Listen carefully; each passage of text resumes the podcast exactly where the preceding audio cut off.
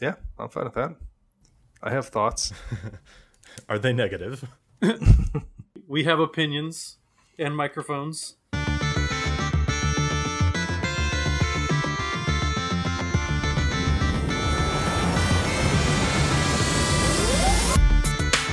Hello and welcome to the EDH Recast, brought to you by the best deck building site on the web for the commander format, EDH Rec. My name is Joey Schultz, and I'm joined today by my lovely co-hosts. First up, the Speedster, whose article series takes you from 60 to 100, Matt Morgan. Hey everybody, how are we doing tonight? Next, the man whose articles remind you to look in the margins, Dana Roach. Good evening, all you beautiful people. And I'm Joey Schultz, author of the Commander Showdown series. All these articles and more can be found at edhrec.com, along with some awesome featured community content, such as other Commander podcasts and gameplay videos. EDH Rec is a fantastic deck building resource that compiles data from deck lists all over the internet to provide helpful recommendations for new Commander decks. And here on EDH Reccast, we're going to give all that data a little more context. What's our topic this week, fellas? We've got the underplayed commanders that we like. Yeah, sort of dovetailing off of our episode last week with Dean Goody, where we talked about a bunch of underplayed cards, we also want to talk about some underplayed commanders as well. Before we get started, though, Dana, I think you've recently received some new cards. Do you want to tell us about them? So sure, um, today's mailbag, I had a couple interesting things. I picked up an attrition for my Teysa Orzhov Scion deck. I wanted one more sack outlet, and I was kind of looking around, and I'm like, oh, well, why don't I run attrition and kill something while I sacrifice it? Because I didn't have one anywhere, and so I wound up getting a pretty good deal on one of the um, Amonkhet Invocation attritions. Which, as I'm sitting here looking at the card, at first I was like, oh well, you know, because it's like almost ten bucks for the regular version, and this one was twenty one or something. So I thought, oh, I'm being clever. I'll get the invocation that's not going to get reprinted ever, and why not do that? But man, is this kind of an ugly card as I'm looking at it right here in my hand.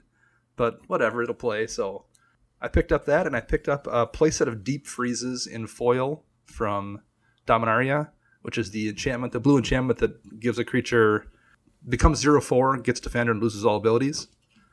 And I put one in a deck, um, just test it out, and I was pretty happy with it. I, I think we had commented on it even during our previous show that it was a good card, but I liked it a lot.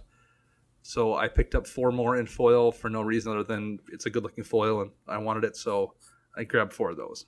Nice. Sounds good. I haven't seen Deep Freeze yet myself, but it does look like a pretty intriguing card. As to the invocations, I have to admit, I still haven't been able to get past how they look. They look like Yu-Gi-Oh cards. They do, but but some of them are okay. But man, this one is just kind of muddy, and the art. It's a zombie guy with horns spearing something. It's not a.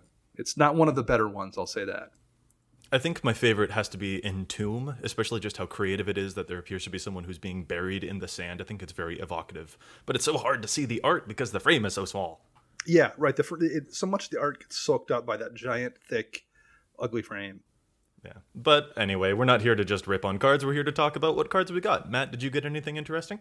Um, I don't know if it's interesting, but uh, the the packaging was interesting. So, uh, I, on TCG Player, they have the two dollar minimum order, and I bought a bunch of Secrets of the Dead. So I only needed one for my uh, my Muldrotha deck that I'm building, C- Commander, courtesy of you guys soon.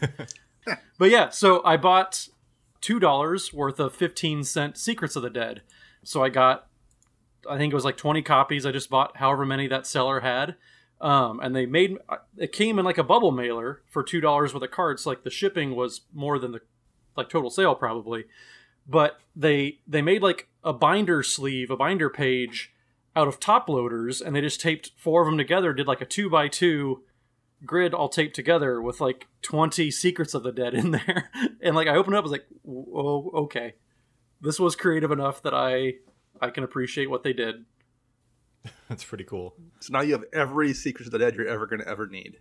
oh totally like i i only need one but i couldn't buy just one because it is like a quarter however much they were i don't even remember anymore but i had to buy two dollars worth of them from one seller so Eh, there were worse buys. there are definitely worse buys I haven't picked up anything new myself, save for one card, and that's Tatyova Benthic Druid, the amazing uncommon landfall commander that lets you draw cards every time you play lands, and that's going straight into my Kruphix deck. I'm really excited to play her. I played a couple of games this weekend and unfortunately never saw her, so I don't yet know how amazing she feels to play, but I'm really excited to. what I've started doing, particularly if it's a new card like that that I really want to see in a deck, is I usually just ask the pod like, "Hey, can I shuffle this into my like top twenty cards or something?" Particularly if it's been like I've been wanting to see this card for four weeks and I have not drawn it yet. I just say, "Hey guys, you might have put this somewhere in the top of the library," and no one ever complains.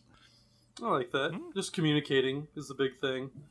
Particularly if you're playing with friends and if it's been like, because that's happened before where I put a new card in the deck and a month and a half goes by and I you've not drawn it. I mean that just occurs sometimes. right. Yeah, maybe I might try that trick out because I'm definitely excited to see how she plays. But I'm also excited to talk about some of these underplayed commanders, so let's get the show underway. Matt, do you want to start us off with your first underplayed commander? Sure. So my first underplayed commander kind of suffers from that pre-con effect of being a secondary commander that we talked about a while ago. But Miri, Weatherlight Duelist, uh, is one of my favorite commanders. She's well outside the top five Selesnya, you know, green white commanders of all time. But as soon as I saw her, like I knew I really wanted to build a Miri deck. Uh, it's super fun. I'm just green white. That's just my personality type. I love getting ahead of the curve, getting value. Uh, a lot of my decks are very toolboxy, so I always have kind of like what I mentioned last week. I like having answers to any different situation, and green white does that very well. So Miri Weatherlight Duelist uh, does a couple things that uh, I really like with go wide decks, and it makes combat really hard to navigate. So Miri Weatherlight Duelist, I'll just read uh, the commander real quick. It's one green white, so three cost for three two first strike cat warrior, and whenever Miri Weatherlight Duelist attacks, each opponent can't block with more than one creature this combat, and then as long as Miri Weatherlight Duelist is tapped, no more than one creature can attack you each combat. So one thing that I really liked about my old Narset deck was Reconnaissance, which is fantastic with Miri because you can attack and make it hard to block, get her out of combat if she's going to die. Um, just a very, very fun deck. And the one thing that I kind of talked about suffers from that precon effect where all of her decks, you look at the signature cards, you look at her top played cards, they're all cats, which is fine and dandy, but her abilities don't really match up with that. You want to go really wide to make sure you they can't block all your dudes. So yeah, it stinks that a lot of the cards that you see on her rec page, they all line up as the cats because they all came in the precon, but she's one of those secondary commanders that you don't want to build with the precon cards as much as you do with the primary, which was Arahbo. Yeah, you can definitely see that effect looking through her signature cards, through her top cards. You've got things like Qasali Pride Mage, Jazal Goldmane, Nacatl War Pride, Jedit Ojanen of Efrava. Like, not all of these cards necessarily synergize with her. I feel like, especially since she can prevent people from blocking your entire swarm, you'd want more of the Mhm. quintessential token cards that you'd see in a Trostani or a Rhys the Redeemed deck, for example. Yeah, I think of of the signature cards, the only ones that I probably would play, and I even wrote an article when she was first when she first was spoiled about just green green white little kid aggro decks from standard. But the only cards like that show up on her frequently played cards, White Sun Zenith, you make an army of tokens, that's all great. Um, Sword of the Animist, just a great ramp card in general, and Qasali Pride Mage, just a very good utility creature. Those are the only signature cards from the deck that I would probably play in an actual Miri Weatherlight Duelist deck. Right. So Miri, at the moment, she's got 235 decks to her name, which isn't a whole lot, and she's also currently the 10th most built Selesnya commander. That's pretty low down the page. Mm-hmm. And I, I think you're right. That's she's definitely someone who, when she was first spoiled, when we first saw the preview from Miri, I was very intrigued. I was I didn't know entirely how to build around her, but I certainly wanted to see how it would be done. So, have you tried your hand at building a Miri deck yet? Yeah, I built a Miri deck for a little bit. I didn't keep it around too much because I, I built it mainly for the article that I wrote. But it was super fun. I focused more on, like I said, uh, reconnaissance type effects, ways to tap and untap uh, my commander, or just my cards in general. So I was playing some really fun cards like Cryptolith Rite with a lot of X spells. So I had an army of tokens and I had a bunch of mana. Uh, Second Harvest was probably one of my favorite ramp spells because you could go wide, swing, you know they're all going to survive because they can't block them, and then you go out and get 10 basics for 3 mana. It was crazy. And then just stuff like Glare of Subdual um, is also really, really good. You can kind of set up your own like prison effects where you know they can't attack you with only one person, but then you can tap them down or untap them, whatever you need to do. Uh, it was a really fun deck, actually. There, you know, for being green white, people kind of think, you know, you're just going to do tokens, you're just going to do a very linear game plan. But there's a lot of fun things that you could do, like if you cast, if you cast Second Harvest off of three mana from three creatures with Cryptolith Rite, you automatically get three lands for three mana, and that's just the base rate. So it's really fun. I also played like Sigarda, Host of Herons, who's just a pet card of mine for Commander for a long time but yeah, it was it's just a really really fun deck. She's also really ag- aggressively costed. I mean, three mana for Mhm. a three two, and she has first strike, so that three two isn't even really three. She hits. She's much more difficult to deal with than she looks like she is on paper. Um, and I think also, I think part of the problem with, with why she's not in a lot of decks is I think people when they build a token deck, you know, like you mentioned, like Joey mentioned with Rhys Redeemed and with Trostani, I think people by default assume they want their commander to do token things like make tokens. And Mhm. I don't know if that's even really necessary. Like, is one additional token or two additional tokens that you're making with your commander, does that is that worth it in the sea of 20 tokens you're hopefully making using other things compared to Miri, who's going to make them just unblockable wh- while simultaneously protecting yourself at the same time? Yeah, she does she does the token thing, but from a very different standpoint, almost like Sidar Kondo. It's she's not doing the typical token commander thing. She's doing token combat is how she's souping you up. And I think if you're running a token deck in general, you definitely want Miri in there because it makes it really hard to deal with combat. But I really like Miri as the head of a 99. Right, that was going to be one of the questions that I asked. Why would you want to see Miri at the head of the deck as opposed to just in the 99? There are a couple of cards that are sort of similar to her ability, like uh, Dueling Grounds or Silent Arbiter, which also have a similar only one person can attack type of feeling. But hers is slightly different. And as you mentioned, she offers, she, she opens the door to a type of combat that your opponents don't usually get to interact with all that well. It's definitely weighted against them. And that can be a neat thing to see. I think if I had to liken it to another commander, it might be kind of similar to Ezuri Renegade Leader, the mono green Ezuri. He is an elf commander, and he certainly says, like, oh, I can save the lives of my elves by regenerating them. But one of the most important abilities that he has is the overrun on a stick for all of your elves. He pumps them all up, your entire elvish army, so that they can bust through with a whole bunch of damage. And Miri is sort of similar along that line. As with Ezuri, you don't want a commander that's making you elf tokens so much. What you want is a commander who allows you to use those tokens combatively. and uh, people like i said they think of token commanders as making tokens like dana pointed out too or creating more tokens or, or something you know doing the tokens miri doesn't explicitly say your token creatures or token creatures you control anything like that but it's you kind of have to you know dig a little bit to see oh man i attack with 20 creatures plus miri they can only block one of those creatures Right. That's one of the values of looking at underplayed commanders. They force you to think outside the box and to use their abilities in ways that are a little less traditional to help spice up the the, the game, as it were.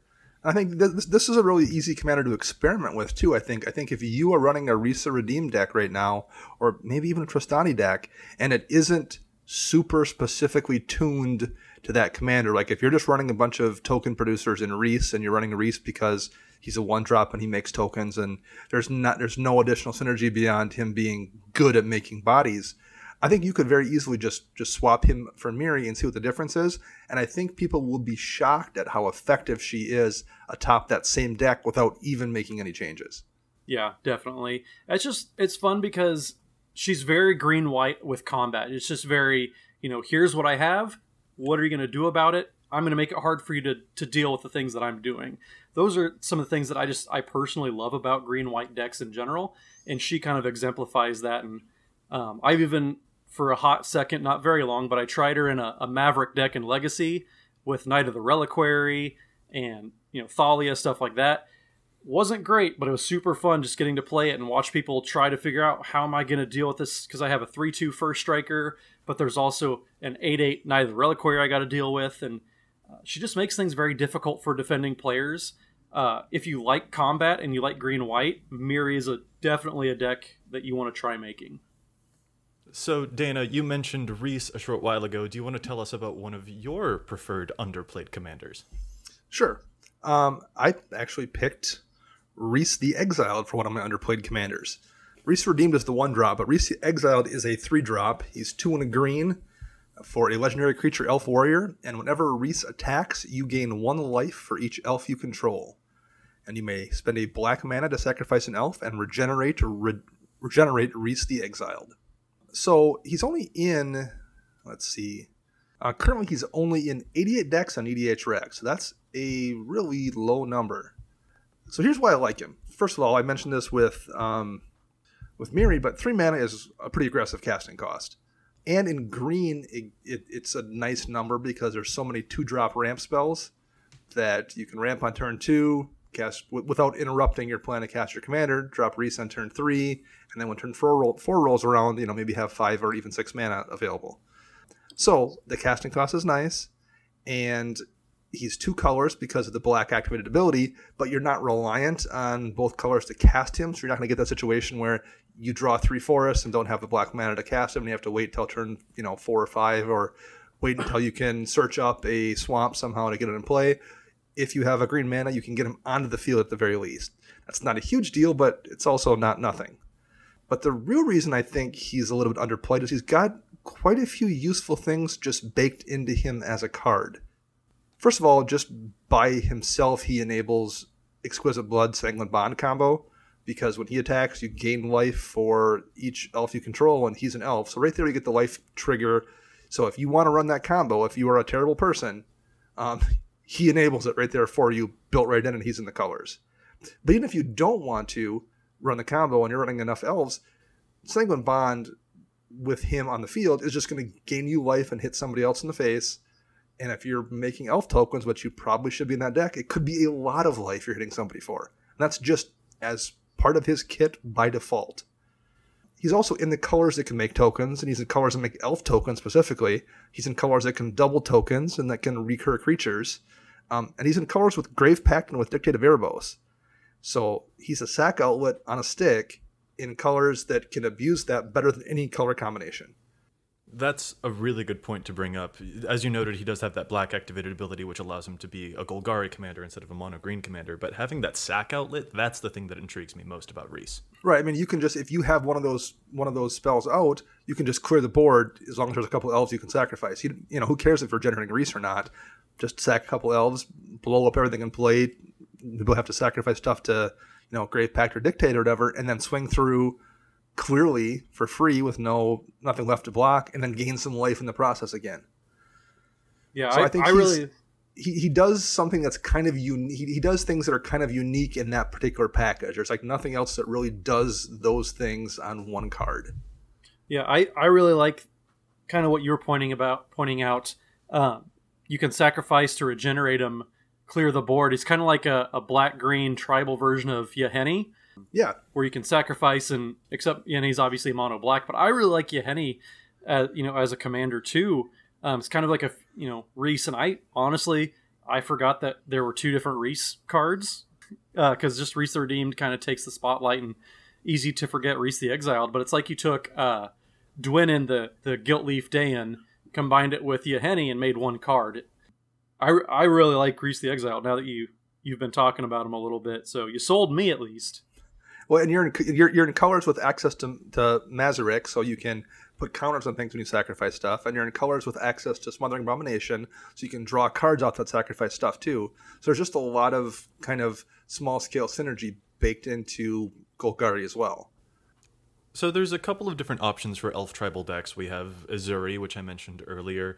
There's uh, We have Ezuri. Redeemed. There's uh, Rhys the Redeemed as well. There, there are a couple of different options. You've got the new Rada era of Keld. In green black, we do have this version of Rhys, but we also have Nath of the Gilt-Leaf, the five mana four four legendary elf warrior who makes people discard cards, and then whenever your opponents discard cards, he makes elf tokens. That's another possible elf tribal deck in Golgari colors. I'm wondering what you think about playing Rhys versus playing Nath. Why would one person choose to go with Rhys as opposed to the to Mr. Discard make a bunch of elf tokens guy? Well, it's probably highly meta dependent as well, but in my experience, I've seen I think three different Nath decks over the years come through my meta, and every time the Nath deck generates hate disproportionate to the ability to handle it. Like Zur the Enchanter generates hate. You, you play a Zur deck, people assume you're going to be doing Zur things, and they they generally come at you immediately. But that deck can also maybe deal with it. You're in the right color combination. Zur's aggressive and comes out and just wins the game. Nath doesn't win the game quickly, and you just can't handle everyone swinging at you because they just don't want to spend the entire game with no hand. So I think Nath generates hate from people you're playing against, at least where I've played, in a way that Rhys just wouldn't. People aren't going to want to kill you immediately because you're playing Rhys the Exiled. Whereas with something like Nath, at least in my experience, no one wants to deal with that nonsense.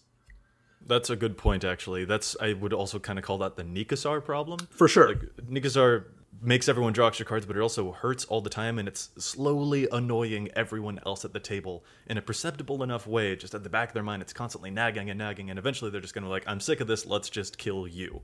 And Nekusar can sometimes not entirely deal with. With, with that hate, that aggression. And Nath, since he does make people discard cards and at random, no less, I can totally see why people would not be on board for for that. So Rhys is sort of an underground, kind of staying under the radar type of elfish commander. That's a pretty good alternative.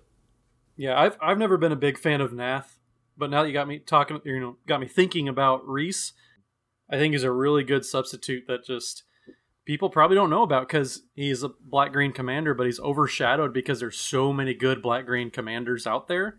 Uh, that people probably just forget about Rhys, and when you say, you know, oh, I built a Rhys deck, they're going to assume you're talking about the green white one because he's just a very good token commander, anyways. So this is a really good call. I like this, Dana. Well, thank you.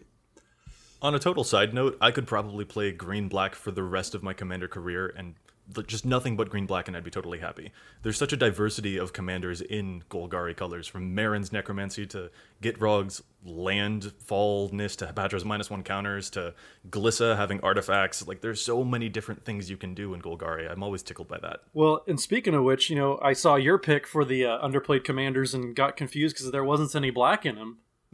yes, I do tend to run uh, black commanders, but my personal pick for the underplayed commanders is actually going to be Balan Wandering Knight. This one also came in the cat deck, a bit like that. Uh, what was it? The one that you mentioned? Miri. Uh, Miri. Miri. How could I have forgotten this fast? She's Apparently, so- I'm still not awake. She's so classy. How dare you? Yeah, so Balan Wandering Knight also came in that Cat Mander deck. She is a 4 mana 3 3 with first strike, but she has double strike as long as there are two or more equipment attached to it. And for one and a white, you can attach all equipment you control to Balan. Balan currently shows up in 119 decks, and I think that that is just criminally low. Balan is a fantastic Voltron commander, not even just because of the ability to get double strike on a person. That's really, really cool. But man, cheating your equip costs for two mana, all of your equipment zoop, magnetically attached to your Balan, that is fantastic value. And I frankly think that Balan is better than any of the other mono white equipment commander options that we have available. And those are all really popular, from Kemba Kha Regent, which makes cat tokens for all of your equipment, to Nahiri, the planeswalker that also can create equipment, to SRAM, who draws your cards. Now, SRAM is pretty fantastic, but SRAM is also all about the smaller equipment so that you can draw a whole bunch of cards and go through your deck more quickly. Balan, Balan is amazing with those really huge equipment, like Argentum armor or Sword of Feast and Famine. Just all of these really big, expensive equipment can just immediately snatch onto to Balan. That's just such good value. And if you're playing a mono white equipment commander, I really do think that you should heavily consider changing from Kemba or from SRAM or whatever. Just giving Balan a try. Yeah, I, th- I think Balan's just kind of overshadowed because you, you mentioned Kemba, who's kind of the gold standard for mono white Voltron, especially equipment. Um, but yeah, Balan Balan intrigued me. Uh, I think the thing that stinks the most is you're, you're stuck in mono white, which granted it's gotten a lot better with being able to find equipments and artifacts lately.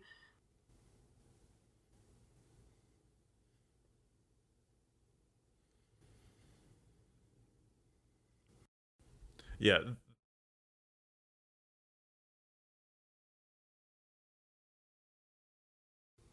Right, and and that's one of the perks of playing SRAM, since he does forgive one of the weaknesses to mono white. He actually draws you cards for all of your equipment, so SRAM definitely gets a significant nod there. But there are 630 Kemba Kha Regent decks, and Kemba I do consider to be a little bit fragile. If you destroy the Kemba, the flood of tokens stops coming and re-equipping all of those equipment back onto your Kemba after you replay her, that can take a lot of time for you to start getting that ball rolling again. Whereas Balan can come right back out and for two mana, you're right back where you started. I think that's a very powerful ability, and I'm just I'm a little sad to see that Balan only shows up in 119 decks. That just feels so low. But it feels to me that that's the case because I guess the market is sort of oversaturated at this point. There are, as I mentioned, so many other different mono white equipment commanders already. So it's really hard for Balan to break through in that field when we've already sort of seen mono white do an equipment thing before. I think looking at Balan compared to SRAM, SRAM's only two costs, just one and a white, whereas Balan's two and two white. You have to actively mess up to not cast SRAM on curve. in mono white, that four mana isn't a guarantee all the time. Like you might, you know, keep three lands and you don't see one for five turns. That's a very real thing with mono white. And so I think that's probably a little bit of a turnoff is Balan's expensive to cast for an aggressive mono white commander. You do kind of get that mana back though, based on the fact that you can equip everything for two mana. I think people don't see that next step with it where oh he's more mana, but the ability to attach equipment for two mana is ridiculous. Mm-hmm. I, I would say not at instant speed. Even that's Right. That's sweet too. right. not not only is Balan underplayed as a commander, he's only in 997 decks like as a card. I think that is criminally underplayed. I mean, if you're playing Nazan or if you're playing if you're playing Sram as your commander, or you're playing Kemba, or you're playing Nahiri, the planeswalker that can be a commander, or you're playing Danitha Capashen, or if you're playing, you know, Jor Kadeen the Prevailer in in Boros, or you're playing one of the Bant commanders that people often play Voltron, whether it's like Janara or Rafiq, you probably should have have Balan in that deck as a backup plan. I mean, he should be in way more than 900 decks. There's a lot of those decks I just named out there, and a small percentage of them are actually running Balan. Right. It's a really fantastic card, and I I do think that people should. I, I don't know. With this particular episode, we want we want to try and remind people to think a little bit outside the box. The numbers on EDH Rec are not concrete.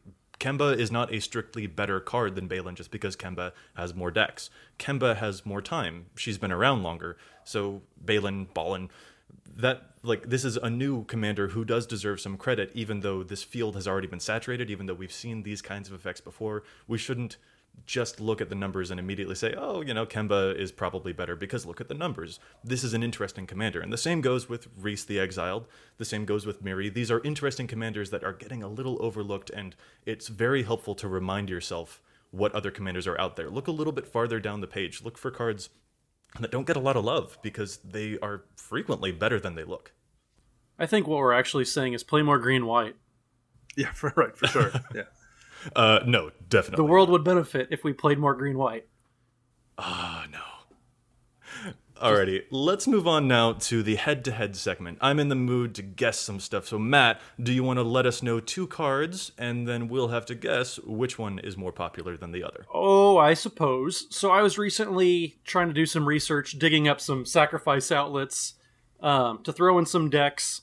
And I know everybody instantly thinks of Ashnod's Altar as kind of the gold standard, and I, I won't disagree with that. Ashnod's Altar being an artifact, uh, it, I mean, it just goes on a bunch of decks, but I wanted to to find something that's a substitute for decks that can't always play it. I mean, I, well, playing it's a bad way to, to put it because it's an artifact and colorless. Um, but people that want to get away from that that common uh, number one played thing.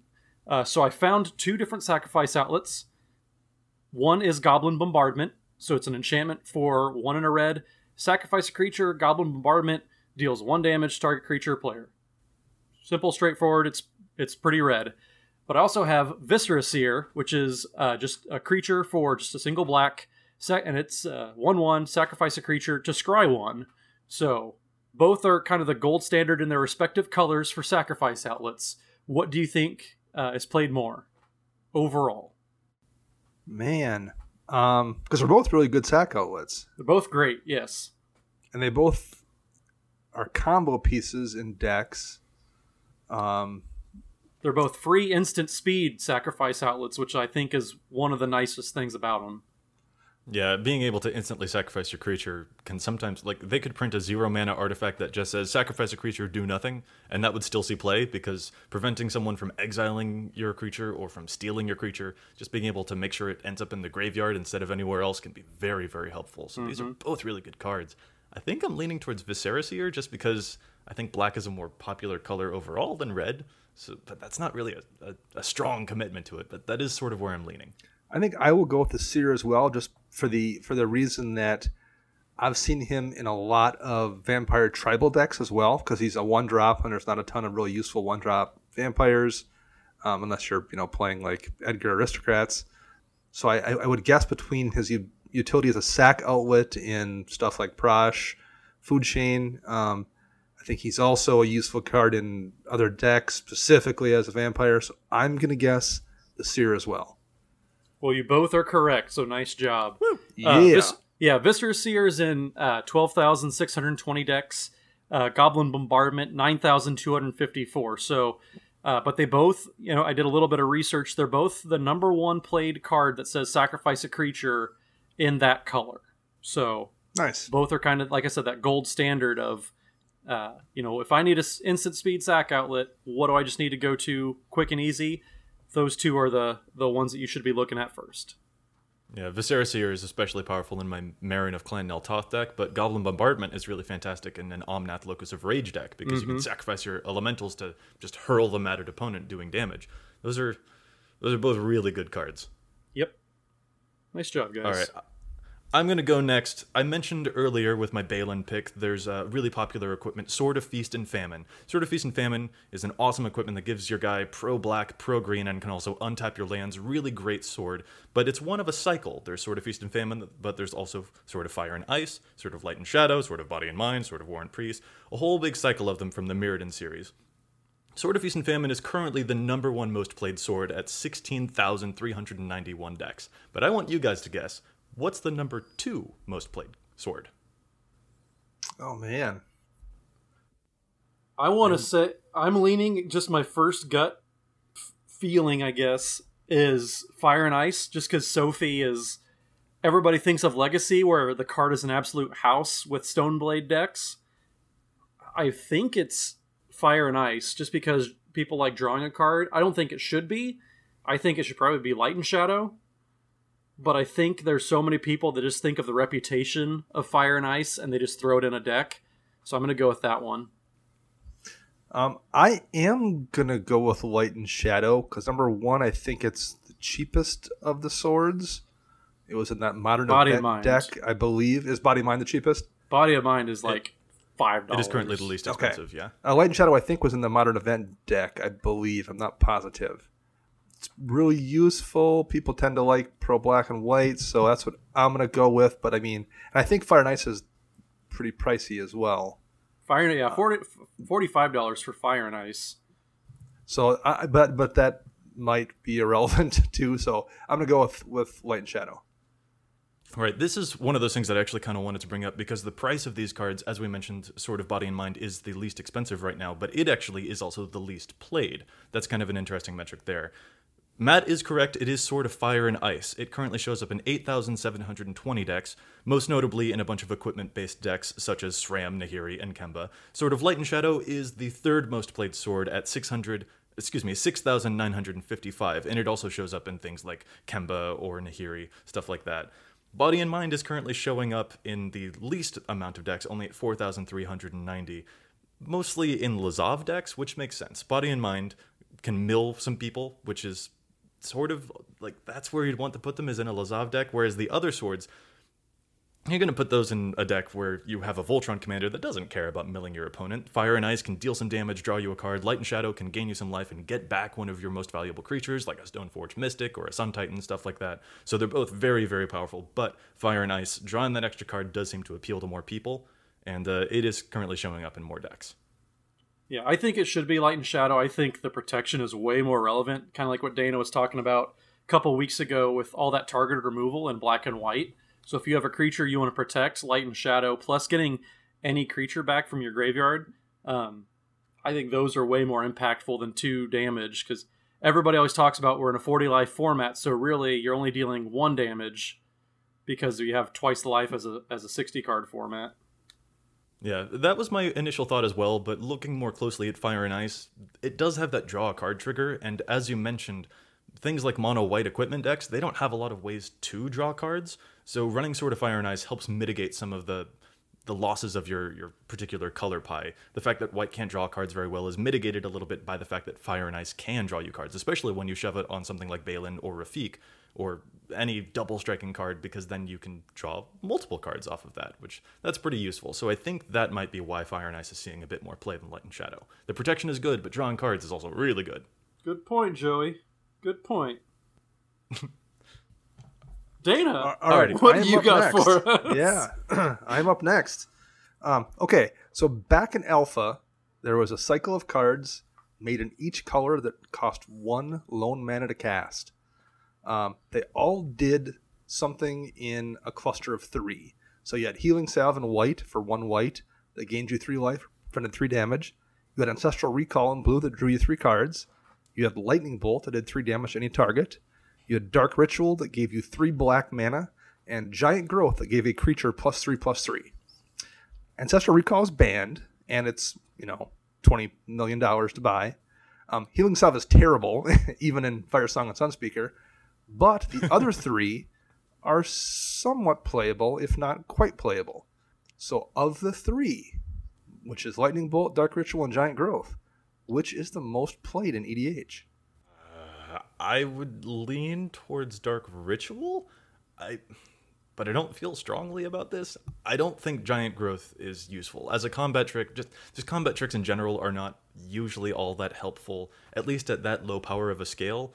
In something like limited giant growth can be a backbreaker sometimes in combat, but in stuff like EDH, what you need to do is like give a creature plus 20 plus 20 to stop your opponent's Avacyn from coming in, or you need to prevent all the damage and then your Selfless Squire gets huge or something like that. Like those are the big swingy combat tricks that you need in EDH. As for Lightning Bolt, one mana for three damage, that's pretty low. Like we deal with a lot of creatures that have more than four toughness in this format, so I'm not sure that there's a whole lot of utility there. So I think the one-off sort of the, the, the dark ritual getting you a little bit more mana might see a bit more competitive play, which would push its numbers a little higher than the rest. Matt, what are your thoughts? Uh, I'm kind of torn because I I think that all the cards in the cycle are kind of underpowered for commander. I th- I think unless you're trying to storm out Dark Ritual, probably just I don't know. I'm not I'm not a big fan of them. I think Lightning Bolt is going to be the more played card in this cycle, just because you're in the you're in the sixth best color for commander, as we like to to joke around with. Hey, as you like to joke around, not we. Hey, Jason Alt, content manager of EDHRec.com, started that joke many moons ago. I'll, I'm just carrying on that tradition. Don't appeal to our content manager just so you don't get fired. Yeah, he already fired me like a couple days ago. I don't remember what I did. But I think Lightning Bolt is going to be there just because it's been printed a bunch. I think it's just kind of that gold standard for removal. And I think people just kind of assume, kind of like Sword of Fire and Ice, what's super good in 60 card formats. So I might as well just throw it in there because I need, you know, a 60th card to play in mono red or something. I think it'll be Lightning Bolt. Um, all right, going in, my guess before I looked at the numbers was also Lightning Bolt. The correct answer, however, is Dark Ritual. Ritual's in about 1,150 decks, and Lightning Bolt's in about 7,500. Giant Growth way down, it's like an 800 ish decks. Now, I, I would I don't see any of those cards that frequently, but I would wager that the more competitive your meta gets, you probably see Bolt and Ritual a lot more, particularly if you're talking like the CDH level. At that point, three damage does kill a whole lot of the creatures that you're going to see, and that three mana Dark Ritual on turn one or two does make a radical difference when the game ends on turn you know three or four. But that's you know such a small percentage of people that actually play that you know you can really doesn't really probably affect our numbers very much. So with the numbers we have, Dark Ritual is the winner. I was I was kind of surprised. Not that it isn't a good card, but for the average commander player who's probably grinding out you know ten turn games, I would say on average, um, it's not that impactful. It is interesting to see which of those classic cards makes it all the way this far in the future. You know, 24 years later, as the game has progressed, it's interesting to see which of those cards persists. Uh, like Lightning Bolt is fantastic in other formats, but here we're kind of like, eh. Dark Ritual is fantastic, but here we're kind of like, uh, you know, if you're playing competitively, Ancestral Recall, that thing's ridiculous. That's bannably good. It's just, it's funny to me to look back at all of those cards and, and you know, try and guess which of these would be most popular to try and figure out what about them would be good for this wildly different format than the creator ever anticipated. It's a Well, it's a weird exercise. It's such a funny cycle because you have like Healing Salve that even at the time was a terrible card, and Right. and you have Ancestral Recall, which today remains the best draw spell ever printed. so like Yeah. it's that wild of a swing between the between the cards and the cycle. Alrighty, folks, we're not done with underplayed commanders just yet. We talked about some commanders earlier that were outside the top five of their color pie, but we also have a couple of very underplayed commanders that we want to take a look at as well. These are commanders that have under 100 decks and that we think deserve to see a bit more play than being relegated to the under 100 zone. Matt, would you like to start us off with your very underplayed commander and why he's so good? I sure can. So I've been raving about this commander lately. Um, he's just been a super, super fun deck despite being mono red. Um, but Valduk, Keeper of the Flame. So far, there's only 27 decks on EDH Rec uh, with Valduk to his name. So I, I think this might be some personal bias. I know he's only got 27 decks. That's definitely going to change. But I'm going to make a bold statement here and say that Valduk, he does Voltron type stuff very differently than Godo, but he's also very aggressively costed. He's only three mana. He might be a top five mono red commander a couple years down the road. I just think he's super fun. You don't actually have to attack with him. You don't have to go all in. I was looking at different things that you can do with Valduk that don't involve attacking. You can use them, you know, uh, throw a Paradise Mantle on them, turn them into a Mana Dork, and it counts towards his equipment, which makes more elementals. Uh, you don't have to attack with him. It's just super fun because you don't have to use him through combat to have him be relevant. Uh, he just Right. So as a quick as a quick reminder for our listeners who may not remember Valduk, Valduk Keeper of the Flame, a three mana three two human shaman. At the beginning of combat on your turn, for each aura and equipment attached to Valduk, you create a three one elemental creature token with trample and haste, and then those tokens get exiled at the next end step. So you're saying this guy could become one of the top five red commanders? I think I, I know it's very bold, but I I don't. It wouldn't surprise me at all. He's just been super fun to play with. Uh, he just does things differently than a lot of other mono red commanders have recently. And I mean, if you want to go all in aggro, all in Voltron with him, you can. If you don't, if you want to sit back and you know protect him and just build up something big and don't worry about getting blown out by a celestial flare or whatever, you can have everything go wide and it's super fun. That's either a really bold statement or it's a reflection on the other mono red commanders. Probably a little bit of both. right. Dana, what's your pick for a very underplayed commander? My pick for a very un- underplayed commander, and I, I, I cheated a little bit because I actually have this as a commander in a deck. It's Djeru with Eyes Open, who's in 59 decks currently in as a mono white commander. Um, for those who don't remember, because why would you? Um, he's three three right. He's three white white um, with vigilance, and when Djeru with Eyes Open enters the battlefield, you may search your library for a Planeswalker card and put it into your hand. Then shuffle your library. Um, he also has if your source would if a source would deal damage to a planeswalker you control, prevent one of that damage. So so he's the reason he's better than you think he is. I'm not going to argue he's great or anything, but the reason he's better you think he is is because he does the one thing that almost no other mono white commander does, and that's provide card advantage, which is by virtue of putting a planeswalker into your hand. There are 15 white or colorless walkers you can actually get with him. Kytheon actually makes it 16, but you can't fetch him because he's in your library as a creature. Um, but there's three Ajanis, three Elspeths, five Gideons if you count the intro deck one, two Karns, one Nahiri, and a Yugen.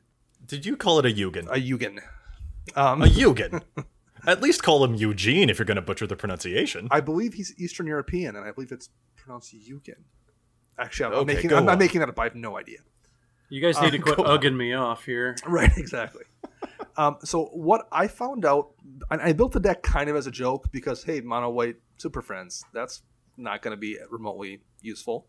But what I kind of discovered was there's some synergies you really don't realize until you play the deck. For one of those of those planeswalkers that are available, seven of them make tokens. And you're in colors with Cathars' Crusade, you're in colors with Anointed Procession. Um, it's white, so you have a ton of anthems. So you actually have kind of a token deck there just by virtue of running those planeswalkers. And all five of the Gideons turn into creatures as well.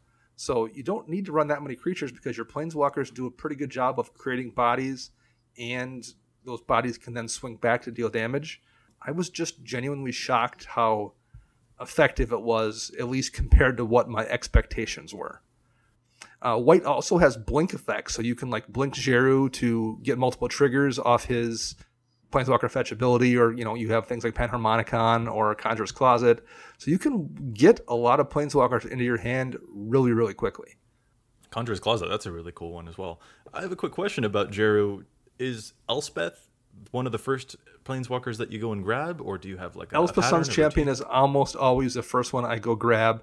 And if she isn't, it's probably because I have her in hand already because I've drawn her and I don't need to go get her. But yeah, almost almost always Elspeth's one one of the, one of the ones I go get first. Usually followed by whichever Gideon it is that makes the emblem that gives creatures plus one plus one. But but but pretty frequently I can I can get you know four or five or six of those emblems out in one game.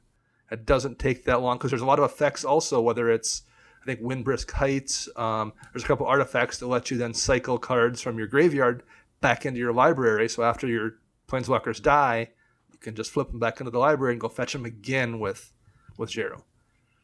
So, what would you say to someone who's familiar with the Atraxa Super Friends deck? Like, we see a lot of those, and Atraxa opens up colors to a whole bunch of different types of planeswalkers, and you're advocating a mono white planeswalker deck. What would you say to someone who's saying, well, why not just play Atraxa? I mean, Atraxa is obviously better. Um, probably every other Super Friends deck that's like an established commander for the archetype is probably better. The reason I think you would play Djeru and the reason I play it is it's not something anyone else to shop probably has. It's much more effective than people think it's going to be. So it's not bad at all. It's actually something you can win games with, particularly in a more casual environment. And you can't really talk trash when you beat someone with an Atraxa deck. Atraxa mm-hmm. being in a gazillion decks and winning a gazillion games. If someone loses to, to a Djeru Super Friends deck, you absolutely have trash talking rights against that person till the end of time. It's true. No, I, I really like that you can sit down, you know, with strangers and say, "Oh yeah, I have an Elspeth Sun's champion deck," and then put Djeru in the command zone because you know exactly what you're going to tutor for first. Right, exactly. Is Elspeth Sun's champion. So Alrighty, so for my mega underplayed commander, I'm going to be looking at Vona Butcher of Magan. This recently came out in Ixalan. A legendary vampire knight for 5 mana 4 4 with vigilance and lifelink that can tap to pay 7 life and destroy target non land permanent. You can only activate this ability during your turn. You can activate it at any time during your turn, but only during your turn, which is a little awkward. When I first looked at Vona, I was not really a fan. But the longer that I looked at Vona, the more ideas that I started to have. And this is one of the reasons that we wanted to talk about underplayed commanders is because they can open up some doors in your mind in really clever ways. More particularly, Vona can do things like attack, since she's got vigilance, then tap, pay that life, and destroy something like a blocker. And you're paying 7 life, but she's got lifelink, so if you power her up, then you're going to be getting a return on that investment, which is really cool. Most particularly, what I like about Vona is that the way that she's being built right now on EDH Rec is totally wrong. You look on her page, and just like we noted with Mirri earlier, there's a whole bunch of cat cards, cat tribal stuff happening in Mirri, and there's a whole bunch of vampire stuff happening with Vona. But I don't think that's the axis that makes her most interesting. One of the coolest cards, in my opinion, that came out in the Ixalan block was this card called Axis of Mortality, a four white white enchantment that lets you switch players' life totals. And that's the angle that I wanted to look at with Vona. She can eviscerate your own life total, pay a bunch of life, and then you can use cards like Axis of Mortality to switch that life total with someone else's. That's really cool for me. You can destroy their board using your life as a resource and then give your life away and refuel using theirs, which is a really fun thing that I that's just an angle on a commander that I don't think I ever would have noticed if I hadn't been paying really close attention. And I needed to pay really close attention to the super underplayed commander who everyone like 45.6% of Vona decks are currently Vampire Tribal, and I, I think that that should maybe be turned around a little. Give Vona a second glance. It's kind of awkward, it feels a little clunky, but if you can make it work, it can do a lot of work. I think the biggest problem Vona has is there's a whole bunch of those Orzhov commanders that kind of do life gain, life loss things. None of them are really the same, but there's just a lot of competition to kind of do semi similar things. So then Vona comes out, and I agree it's a it's a good and underplayed card. People are like, oh well, I'm not going to change my Ayli deck to this, or I'm not going to change my Daxos enchantment, you know, variant to this. We're not going to change my Cabal, whatever he is, the, the the black white Cabal deck. So there's a bunch of those that kind of share the same space, and I think that kind of makes then the the sixth or seventh version of that something that people don't really pay close attention to, and maybe they should. Right. So I actually wrote a short while ago when Vona was released. I wrote a Commander Showdown pitting Vona against Karlov of the Ghost Council and Ayli Eternal Pilgrim, since they're the most famous life gain commanders in black and white.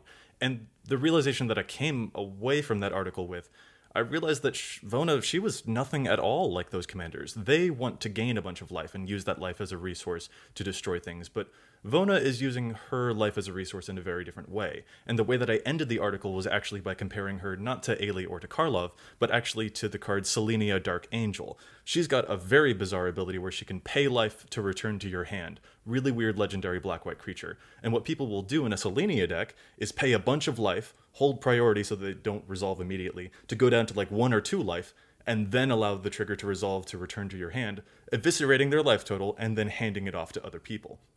That's what I noticed when I was looking at Vona's page. I saw that card Axis of Mortality, and there wasn't a whole lot of information on Vona's page aside from Ixalan cards. And I wanted to take a look around how do I get more information on a commander that doesn't have a whole lot of information. So I picked a card that I was kind of interested in and then took a look at where that card is showing up, that being the Axis of Mortality card. And that shows up currently in 80% of Selenia decks. So I was able to sort of backdoor my way into a deck that was a lot more fun than just the regular data that I was seeing would imply. And that was a really fun exercise for me. The initial comparison that I made to those life gain commanders was nothing like the reality. I'm using my life in a resource as a resource in a completely different way, and she was actually more akin to a very different commander than what I had expected. And that's what's so valuable about underplayed commanders is that they force you to break down your walls. They force you to you know to interrogate your own assumptions about the game and that's a really cool exercise yeah for sure completely Yeah. agree Yeah, and it, I would say, yeah, it just gives you a way to to do things that aren't explicitly laid out for you already, too. Kind of like I said with Mirri, it doesn't say tokens, but that doesn't mean she's not a fantastic token commander. Uh, Balan, you know, he's just overshadowed a little bit, but you get to do something just a little different. Um, you just get to expand your horizons a little bit and you know do things maybe that aren't exactly laid out for you. Get to do a little bit of your own thinking and come up with something that might be a little cooler in the long run. Right. So I mentioned one of the tips that I like when there's a commander on EDH Rec that doesn't have a whole lot of data. One of the ways that I took a look at how do I build this commander was to find a key card that I'd like to play around and exploring that card's page. I mentioned the of Mortality, and you can find a whole bunch of other cards like it, like Reverse the Sands or Repay in Kind, or uh, what is it, Soul Conduit is another one, and they all mess around with life totals. But what are some tips that you guys use when you're trying to build around a commander that doesn't have a whole lot of information on the website? Well, if it's me, I, first of all, I, I kind of start with if you if you look at the commander and you're looking at, for example, um, Rhys the Exiled, and and I had never.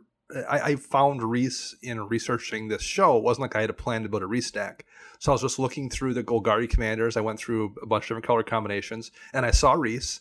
I'm like, okay, well, I should read this card closer. And I read his abilities. I'm like, okay, well, he does things with life gain. Okay, and he has a sack outlet based in, based on built into him. So then you can just like, okay, well, well, what things trigger when a creature is sacrificed or when a creature dies? And you can just type those keywords and go to something like Scryfall and, you know, set your color combination to green and blue or to to exclude colors that aren't green and black and type in things that would trigger when a creature dies. I know Grave Pact is a relatively obvious one people know about, but you might not have known about uh, Butcher Malakir, which is a vampire from Zendikar that essentially is a grave pact on a body. So you can find those synergies there just by figuring out that thing you want and then putting those keywords in and excluding the colors and, and doing a scryfall search.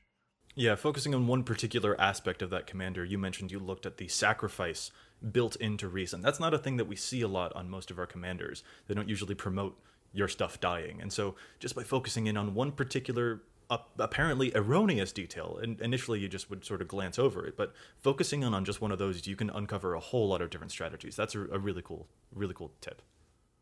Matt, do you have any possible tricks that you like to use or? Yeah well and one that i you know when i built my Valduk deck that i started using and it's a feature that we probably added in the past six months i want to say. It's it's a fairly recent addition to to the site but there's a recent decks tab when you're looking at you know like i said Valduk keeper of the flame. You can look at any recent decks that people have uploaded with that commander so you can look at full deck lists you don't have to just look at the top x cards of whatever type, you can look at full deck lists. That's how I found some stuff. Uh, like my pick of the week last week, like Betrothed of Fire and Mob Mentality for Valduk.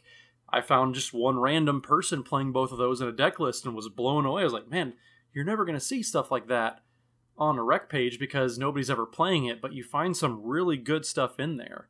Um, so going through entire deck lists for certain commanders, especially when there's not a lot of detail out there, or searching for a commander that is kind of similar maybe is a little bit older. Uh, you know, I was looking at Godo, Bandit, Warlord.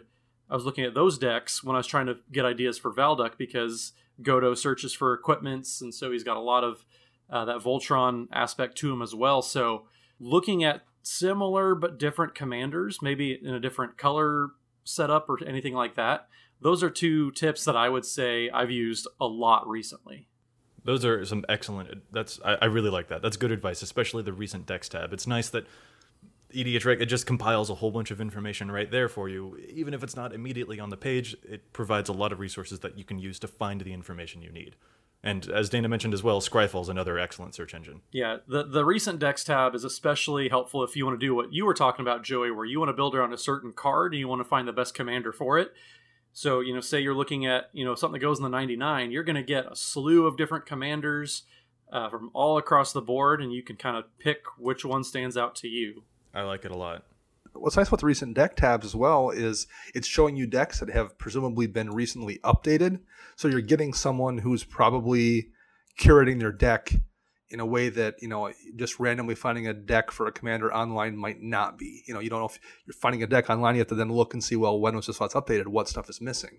Whereas if it's on the recent deck tab, it's something that's presumably been updated at some point in the near future and is much more likely to be a deck that someone has put a lot of time and energy and thought into versus one that they might have thrown up, you know, once upon a time and just let sit there. Very solid advice. I like it a lot. All right, let's wrap up the show by challenging some stats. Dana, do you want to start us off by challenging the statistics on a couple of cards that are maybe seeing too little play or too much play? All right. The card I'm going to be picking, I think is underplayed, is Delay. It's a counter spell for one in a blue. It says counter target spell. If the spell is countered this way, exile it with three time counters on it instead of putting it into its owner's graveyard. If it doesn't have suspend, it gains suspend. So essentially, whatever spell you hit with delay doesn't go off for three turns. Now, the reason I think it's a really, really good counterspell, and, and it's only in just under 3,000 decks, but it's, first of all, two mana counterspells are always really, really useful, particularly in decks that aren't just mono blue, because in this case, it's one in a blue, so you don't need to keep two mana free, and that can be kind of tricky in a non mono deck. It's a hard counter, which is also relatively rare at two mana. There's counter spell, and uh, that may be it. Uh, mana drain, I guess. But anything you hit with delay is just countered. Now, now it comes back after three turns, but it isn't like a negate where you know a creature's going to slip through. This is just going to stop that spell. Period. And if the spell is a counter spell, well, it's it's worthless. Who cares if it comes back into play in three turns? There's nothing for it to counter. Or if it's a combat trick, like you don't care if that Arachnogenesis goes off when no creatures are attacking, or you don't care if that Aetherize goes off when there's nothing happening, or Teferi's protection, you know, going off three turns later is, isn't protecting anything. So there's a lot of spells that by delaying them three turns, they're just countered. They become worthless. And even if they don't, pushing a spell back three turns really, really, really often puts you to the point where it doesn't matter anyway. If, if it's a board wipe you're countering, you can very often kill the person. Like they weren't going to board wipe unless you had a superior board state more often than not. Well, if you can push that back three turns, you can probably just kill them with that superior board state before it goes off. So most of the time, it's been my experience that delay is just a counter spell full stop. It just counters the spell. And the fact that it's only in under 3000 decks, that's a mistake. It should be in way more counterspell packages. That's a really uh, it's that's something that I've looked at delay and I've I've just wondered to myself, can I kill them before the spell would actually come back around? So it's good to hear that you've actually tested it in the field and can report back that yeah, frequently you don't really care about the three turn delay. It's one that I've always been eyeing but very unsure of. The decks that I play tend to prolong the game, I'm afraid. Sure. I'm not playing too many control decks, but I'm doing things like Kynaios and Tiro or Kruphix, for example, and uh, they can make the game run a little bit longer. So that's been my main fear with delay. But especially, if I think you have a Talrand deck. Is that correct? I do, yeah. Right. So you're making a bunch of tokens, so you can just swarm in and get rid of the person before the spell comes back. Right. So that's a really good use case for it. And actually, the main use I I, the, I played in that deck. I think it's in that deck, but it's definitely in my Sphinx tribal deck. And in that deck, it's it's two colors for one. So in most Sphinxes are also very mana intensive, particularly in terms of blue mana. They're almost all two, if not three. So being able to have a counterspell available that only requires me to leave one blue mana free is a pretty big deal. I like it a lot. I just I keep thinking of having a Teferi's protection delayed, and then three turns later they basically like skip their turn. wow. And it just gets fussy because I'm thinking of playing my Edgar Markov deck and like getting time walked essentially. Yeah, I mean, there's a lot of times that it actually makes Oh, spell right. It, there's times so it makes spells bad, if not like it, it hurts the person for having cast it for sure. Right. If, if you're delaying their uh, blasphemous act or something, then they don't want to put creatures on the board because they know in three turns their own spell is going to destroy them all. And technically, now I've never seen this happen, but like if you were playing, you know, say a blue green deck, or excuse me, a blue red deck or something with Jokulhaups, or you're playing a blue white deck with Armageddon, you could technically suspend some big fat creature, blow up all the lands, and then have it, you know, kind of like the original Jhoira pop back into play in two turns when no one has any board state left, and then win the game. Usually I say you're a mean man, Mr. Morgan, but you're a mean man, Mr. Roach. I've never seen it done. I've never done it myself, but I mean that's a play that could exist. So it's a card that not only functions as a counterspell, but you can do some other tricks with it as well. Alright. Sounds like you just challenged yourself. Exactly. Is what I heard. There we go. Alrighty, so for my pick this week for challenging the stats, I'm going to be looking at a card that shows up in 1,997 decks, and that is the card Reconnaissance. This is a one mana white enchantment that has the weirdest ability for zero, colon, remove target attacking creature you control from combat and untap it. In parentheses, it says that creature neither deals nor receives combat damage this turn. This card is broken, and I don't mean that it's unfair. I mean that it literally does not do what it says it should do. And, and I'm kind of not even really comfortable talking about it because it feels so wrong. And when I explain it, people will probably think that I'm lying. But the way that this card works, It's oh so good. the way that this card works, it can actually be used to untap your creatures after they have already dealt combat damage, which is bizarre. So the way that the combat phase works, there are five steps in combat. There's the beginning of combat, declare attackers, declare blockers, combat damage, and end of combat. Players can cast spells and activate abilities during each of those steps, which matters for a lot of stuff. There are a whole bunch of things that, like, I'll put a Sakura-Tribe Elder in front of your creature, and then before the damage step, I'll sacrifice it. Or Blade of Selves, for example, will create tokens that exile themselves during that end of combat step. But during all five of those steps, your creature is still considered an attacking creature. Even if it's already done the combat damage step, in that number five end of combat step, it's still quote unquote attacking, which means the card Reconnaissance can be used to untap your creature after it has already dealt damage. This is really cool just because it gives free vigilance to all of your creatures, but it can also save any creature that has an unfavorable block situation happening. But most importantly, I bring it up because I mentioned Vona earlier. Vona has that weird tap ability to pay a bunch of life and then destroy something, which you can do while she's attacking. With the card Reconnaissance, you can untap her and then let her use her ability again. And then untap her, and then use her ability again, and then untap her, and then use her ability again. Like, there's a whole bunch of different interactions that you can use with this card Reconnaissance to untap your attacking creatures because of a weird loophole in the rules, and you can take advantage of their tap abilities while doing so. It's a totally bizarre card. It's one of the better white cards that you can play in this format, but it also involves a loophole, which is probably why a lot of people don't know about it. And Anyway, I think that it deserves to see more play, but if you do play it, be kind because it literally breaks what the rules say. Like it doesn't do what it says it should do. So if you use this loophole, just be nice about it. Well, I, think the one of the biggest problems with it being played too is is this was released in June of 1998. So in like three weeks, it's 20 years old and it's had no reprints since then. Since then, so we say this a lot of times with underplayed cards, but this is another one where I think most people probably have no idea this card even exists or what it can do. For sure, look at it, absolutely. It, it, doesn't look like it should be able to do the ridiculous stuff that I just explained. But over the course of 24 years, this game has had a lot of different rules, which means that some cards will fall through loops in those rules, and this happens to be one of them.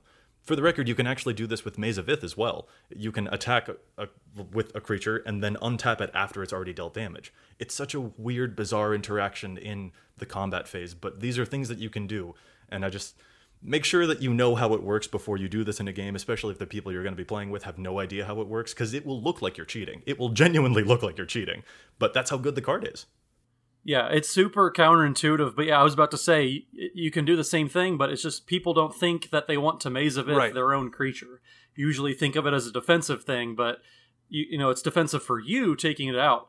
I love reconnaissance. Uh, I play it in my my Mirri deck that I had for a little bit, where it was awesome because you can attack with Mirri, pull her back out of combat, so they still can't choose to block her with their one blocker. Uh, it's also absolutely bug nutty crazy with Narset decks because you can attack, get that attack trigger, play your your extra turn spells, whatever you want to do, then get Narset out of combat. It's stupid, and I love this card. Yeah, Reconnaissance is currently showing up in 903 Alesha decks, so Alesha players know about it, but it's showing up in 145 Narset decks as the number two commander for Reconnaissance. So that's a really steep drop off. Uh, probably a lot of more people should know about Reconnaissance. It's a crazy card that can do a lot of really ridiculous things. Matt, what's your pick this week?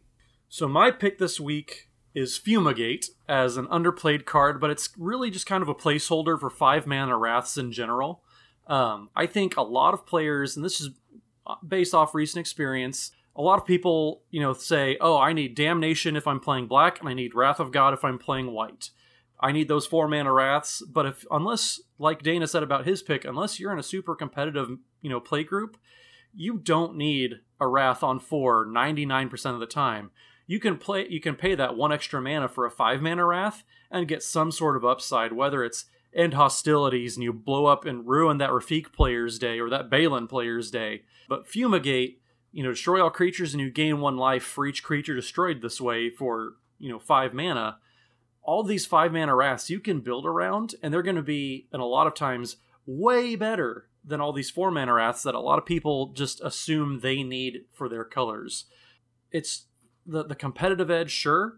You know, if if your play group has evolved to that point, by all means, play your four mana wraths, but you don't really need them because a lot of times you can play Crux of Fate in your Dragons deck instead of Damnation, and you can blow them out, and it can be the best card in your deck. You can play even some six mana wraths, like the one from Born of the Gods that destroys all non enchantment creatures that I'm probably going to play because I'm in my Muldrotha deck because I'm playing a lot of enchantment creatures uh, like Courser of Kruphix because I can choose them as my enchantment for the turn to cast.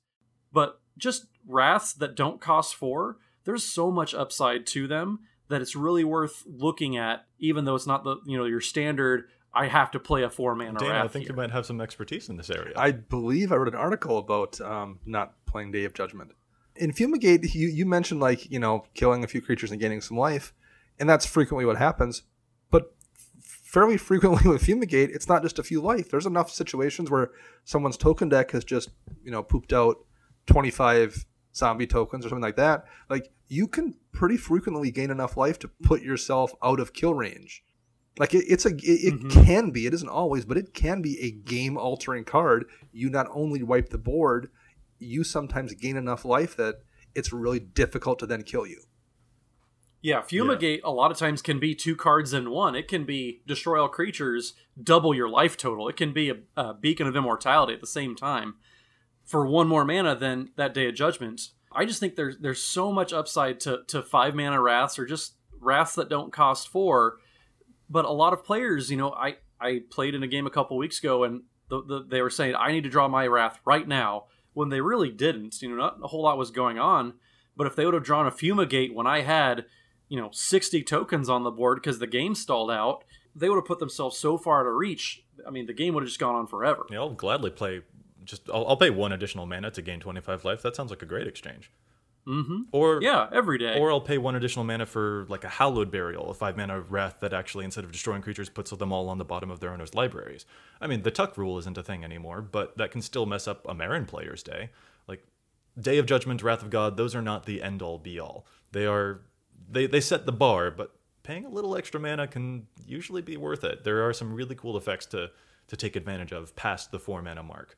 So that's a, a good pick. I like it a lot. Alrighty, folks. Do you have any other last minute, I don't know, tips, quips, anything about playing underplayed commanders?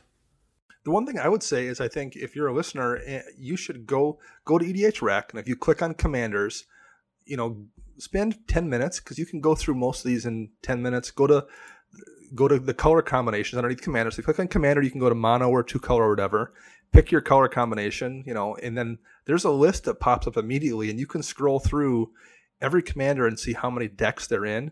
And you could go through most of the color combinations, like I said, in 10 minutes and see which ones are in 15 decks, which ones are in 20 decks.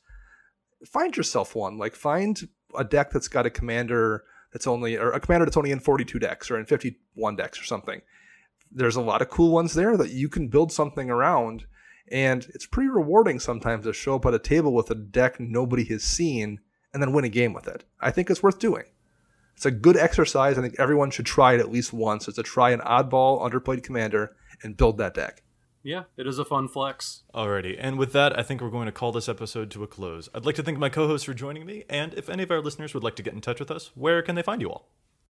You can find me on Twitter at Dana Roach, and you can listen to me once a week rambling about Commander in addition to this show on Commander Central. Yeah, and you can find me on Twitter and, and really all the social medias uh, at Mathimus55. That's M A T H I M U S 55. Or shoot us an email as well, edhrecast at gmail.com. Yeah, we did have a listener come in, you know, right into the email saying, Matt, you're wrong about Aven Mindcensor. So definitely send us more emails telling us that Matt is wrong. We'd love to hear it. That That's fine. That's fine because I'm, I'm going to be right ultimately with Team Muldrotha. Yeah, so. we need more backup, folks. Alrighty, you can find me, Joey Schultz, at Joseph M. Schultz on Twitter, and you can follow EDHREC on Facebook and Twitter at EDHREC and the EDHREC subreddit if you have a question or a request for a new site feature. P.S. If the EDHREC Facebook page gets 5,000 likes, there's going to be a giveaway, so head on over there and smash that like button for a chance at a cool prize. We're also doing a giveaway for the EDHREC Cast Twitter page once we hit 1,000 followers, so be sure to check out EDHREC Cast on Twitter as well.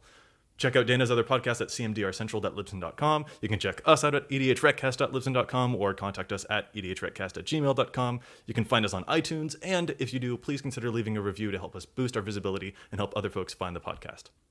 You can find this podcast and more on EDHREC's very own community content spotlight section, where we feature as many other content creators as we can, from Command Zone to Commander's Brew to Commander Versus, not to mention new articles published every day by EDHREC's own fantastic team of writers. We'll be back at you next week with more data and insights, and until then, remember, EDH your deck before you wreck your deck.